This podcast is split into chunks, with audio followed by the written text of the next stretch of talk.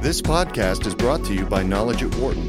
For more information, please visit knowledge dot wharton dot u penn dot e d u.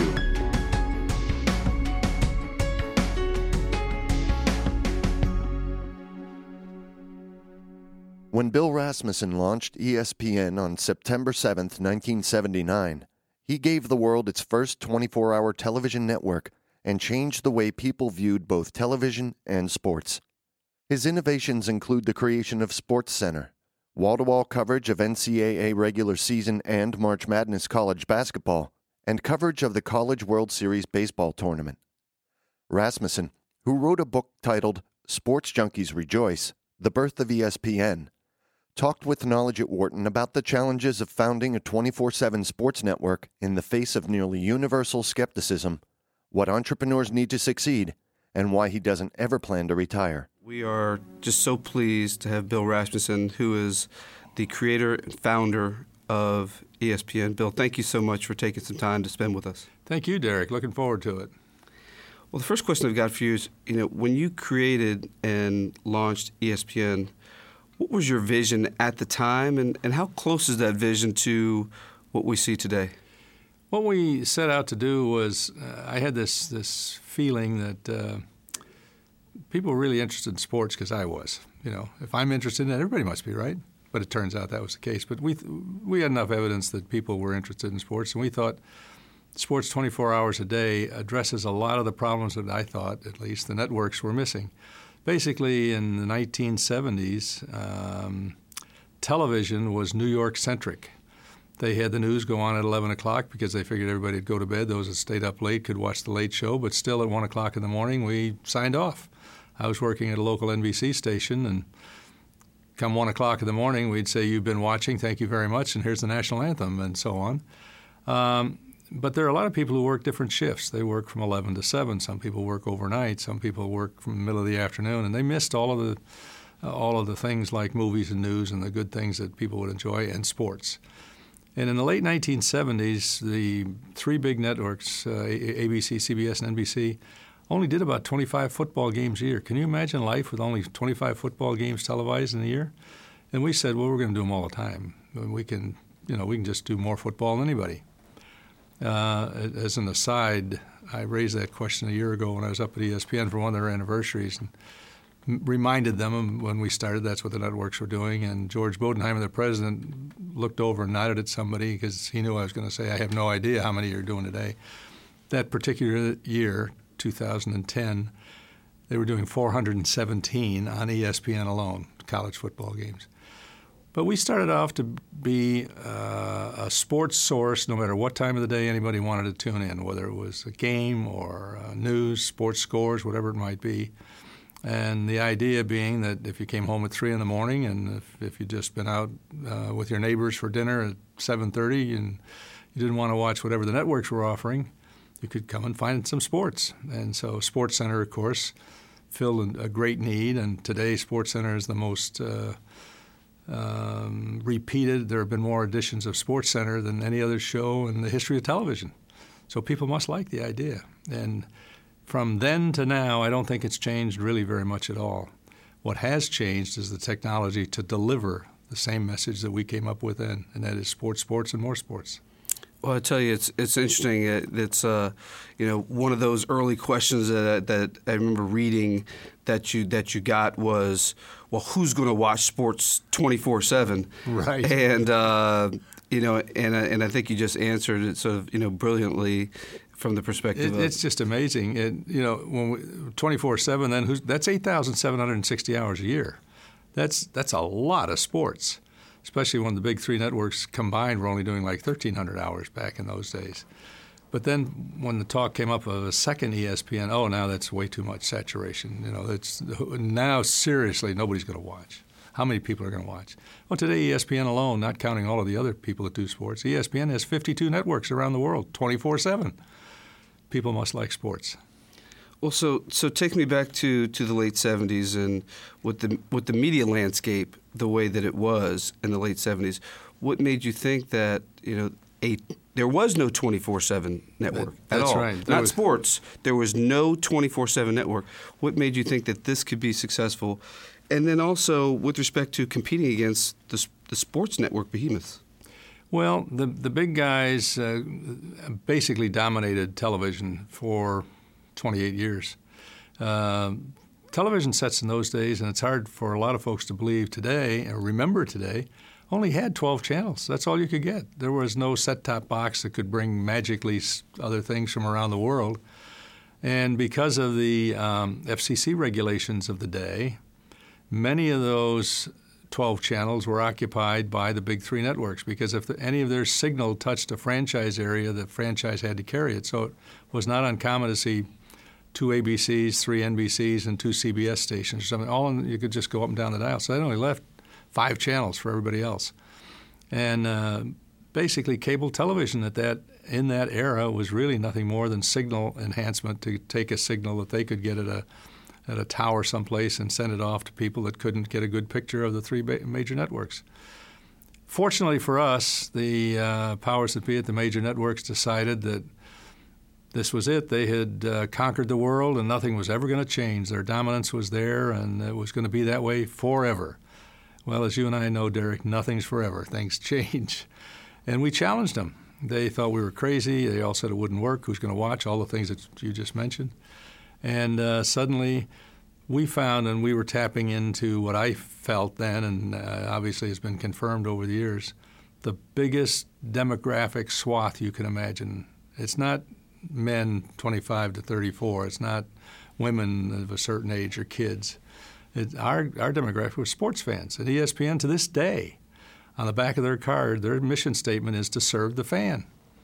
And so we had a demographic area that doesn't make any difference, north, south, east, west, young, old, male, female, rich, poor, whatever. Uh, we were going to go after that. And if you think about it, that is about the biggest demographic you can find, other than being an American, for example. We're all Americans, okay, but probably ninety-some percent of us also have a team we root for, and that's and that's the market that we went after. Well, you were talking about the uh, the big three networks mm-hmm. uh, back back in the seventies.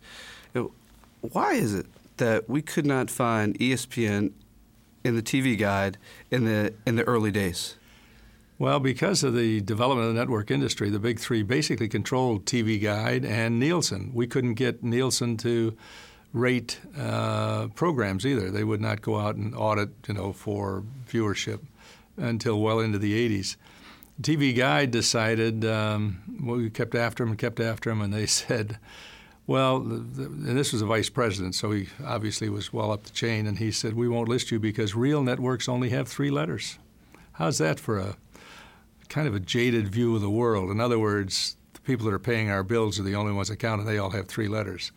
When they finally did list us, they in fact listed us as E S N. They made us a three-letter network for a short while, but of course that turned into E S P N eventually. They, they finally woke up and, and smelled, exactly. smelled the coffee. Uh, now, E S P N was, was not your first entrepreneurial venture and has not been your last. What is it that you believe that that it takes to give uh, an entrepreneurial opportunity the, the best opportunity to succeed? First of all, being in our country is great. Nobody, we don't have to go and ask permission to start a, uh, to develop a new idea. Uh, my first one was back in nineteen fifty-nine, and it just, uh, if you're curious and you ask enough questions, you'll say, wow, nobody's doing that. How about let's try this? The problem with let's try this is sometimes it doesn't work. Most times it doesn't work. But if an entrepreneur, uh, someone wants to be an entrepreneur and they're not curious and not passionate about what they want to do, they're not going to succeed. And so I, I've been curious my entire life and asking questions, and why doesn't this work, and how does that work, and why can't we do this? And the first company was that, uh, an advertising service company. It, it build a better mousetrap, build a better mousetrap, as they say. Um, and passion, uh, you and I talked about it.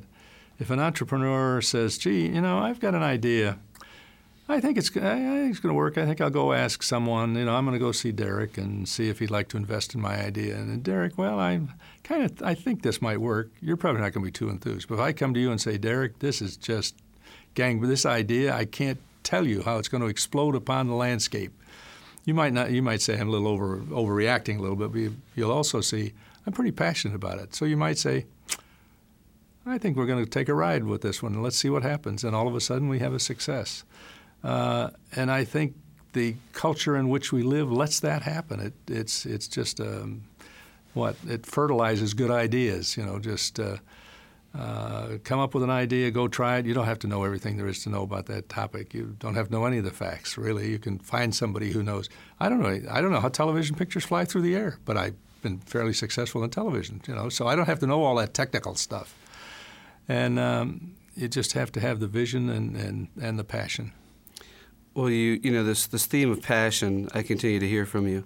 And speaking of passion, so E S P N is now seen essentially all over the world.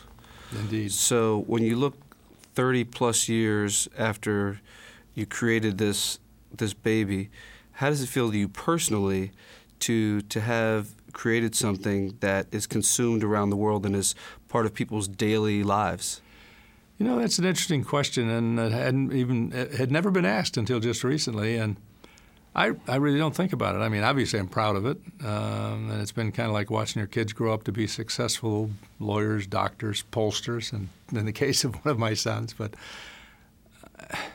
it, it, it's amazing, and I, I you know everywhere you go, I see it. You see it in the hotels, you see it in the restaurants, you see it everywhere, and, and people get all excited and they're talking about E S P N, and I just you know sit and have my hamburger and don't say anything. And uh, sometimes I think about, gee, they wouldn't be here if it wasn't for that. But but it, I, I'm just I'm not overwhelmed. I'm just it's kind of incredulous when you think about it. But I haven't been there every step of the way. It was an idea. It's you know um, be kind of like asking Edison. When you walked into a place with a lot of light bulbs, you know, what do you think when you look around here and you're the guy that invented the light bulb? I, I don't know what he would say. And so I don't really know what to say, but I am proud of it. That's great. Uh, you know, I was watching E S P N last week, as a matter of fact, as as I do every day.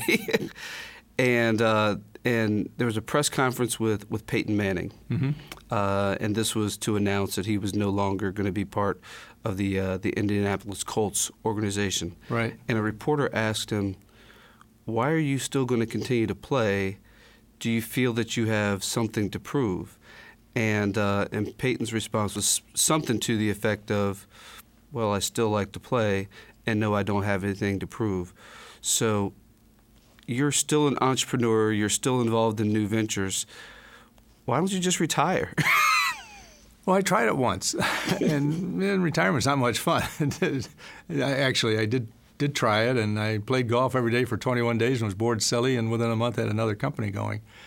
I think uh, if you stop exercising your brain and you stop doing what you've been doing along, along life's road, uh, you're you're probably going to, I don't know whether you'll just die instantly, but I, I'm just curious. I, I suspect I'm going to be curious about things until I do die. I'm... Uh, I'm fascinated, and I love to see young, enthusiastic uh, men and women getting involved in whatever it is. One of the things that I enjoy is speaking in, to groups like here at, at the Wharton School, meeting the young men and women and their enthusiasm.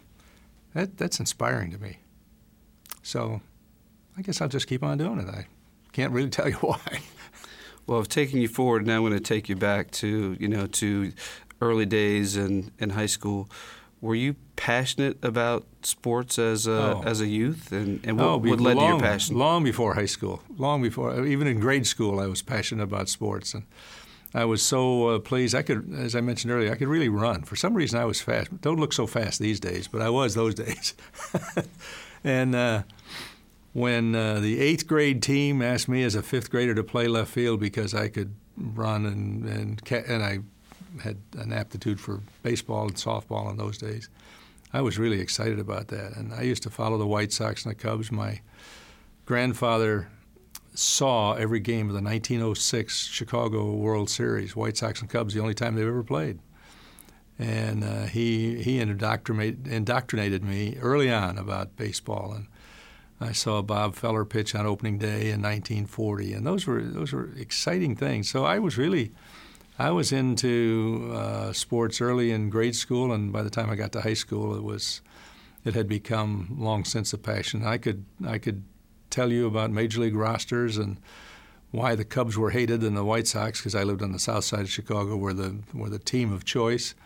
um, by the time I was in the fourth, third and fourth grade, I was um, reciting statistics and so on. And Luke Appling batted three eighty-eight in nineteen thirty-six and won the title. You probably didn't realize that, batting title in the American League. But things like that, they stick. I don't know why.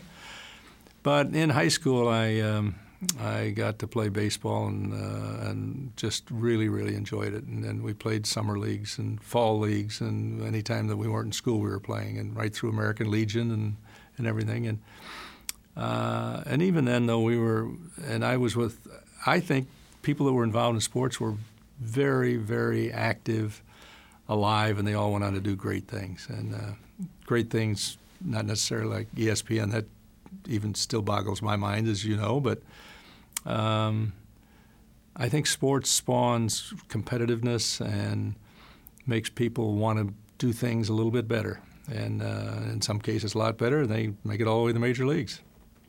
Well, so we're talking about, uh, you know, where you, you started with your passion in sports as a as a player, as a participant. Mm-hmm. And between that time and when you founded E S P N, you were involved in, in sports from a from a business perspective.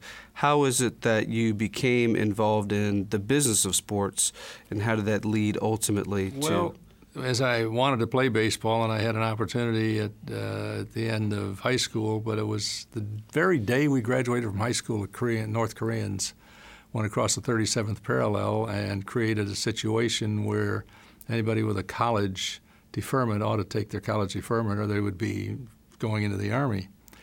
Uh, I wanted to play baseball, uh, went to college, played some more, went to the Air Force when I got out, played some more, and by the time I got out of the Air Force, um, age starts to catch up with you, and the fact that curveballs are tough to, enough to hit when you're young became a factor. So I said, well, I'm gonna, I want to be a broadcaster.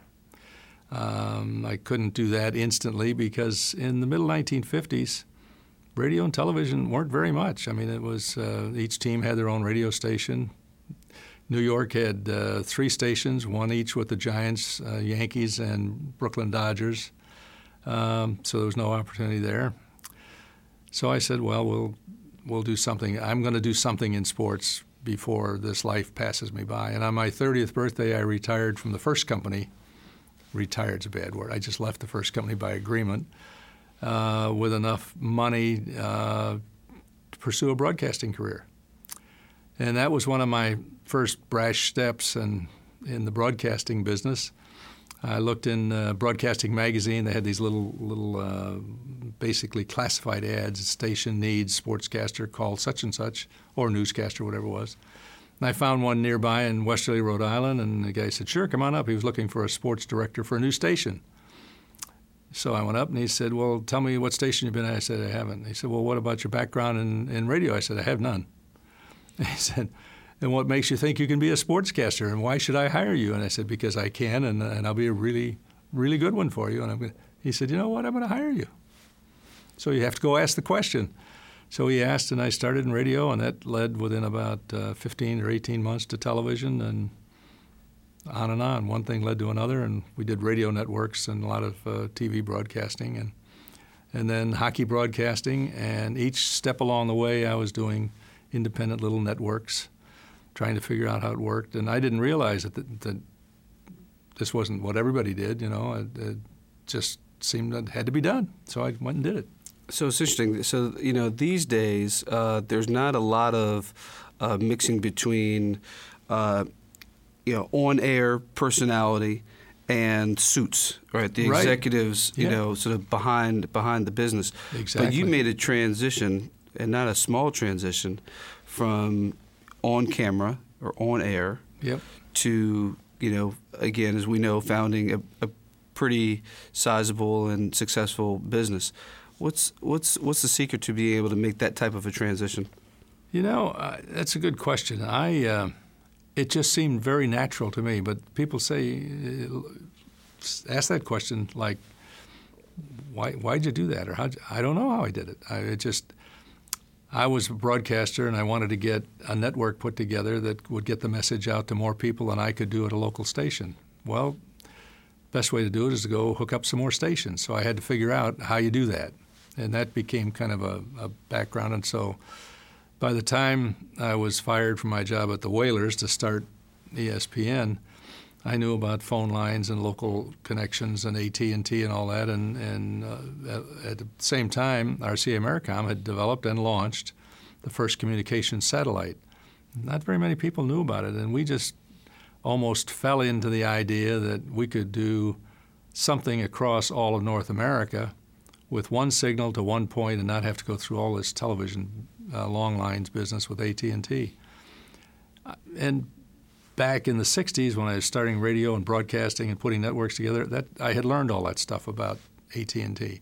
So here was something else to learn. What about the satellite business? I didn't even know you called them transponders when we started talking about it, but it doesn't make any difference as long as you know what it is. That just, you know, you sound, it sounds like you're going to be embarrassed talking about something you don't know anything about. But you have to ask the questions. And when you're passionate and they're telling you, yeah, you can do this, okay, we'll do it. Oh, by the way, it's going to cost a little money. Well, we'll figure that out later. So that's just the way it's been all my life. And I guess I should start to slow down, but uh, I don't know, it's too much fun. Yeah, don't do that, please. uh, so let's going back to your, going back to your passions. What is your favorite sport and why? Baseball, only because I've I've played it forever. And E S P N has a great show, Baseball Tonight, where and Peter Gammons, who I've known for forty years, uh, I just think he does a great job. Had has for forty years, first in, in the newspaper in the Boston area and on E S P N. Now, uh, let's talk about mentors. Have you had any real mentors in your career, and is there any particular advice that uh, they've been able to give to, to help you, if so? I, I think back in my undergraduate days, there were a couple of professors who were unique and stand out, and oddly enough, one of them was an American history professor. And it was his passion for the Civil War, believe it or not, that led him once a year to hold a, a two-night um, class, I, for want of a better word, where he would do the Battle of Gettysburg on two huge relief tables, basically, I mean, everything in pro- proper relief and to scale.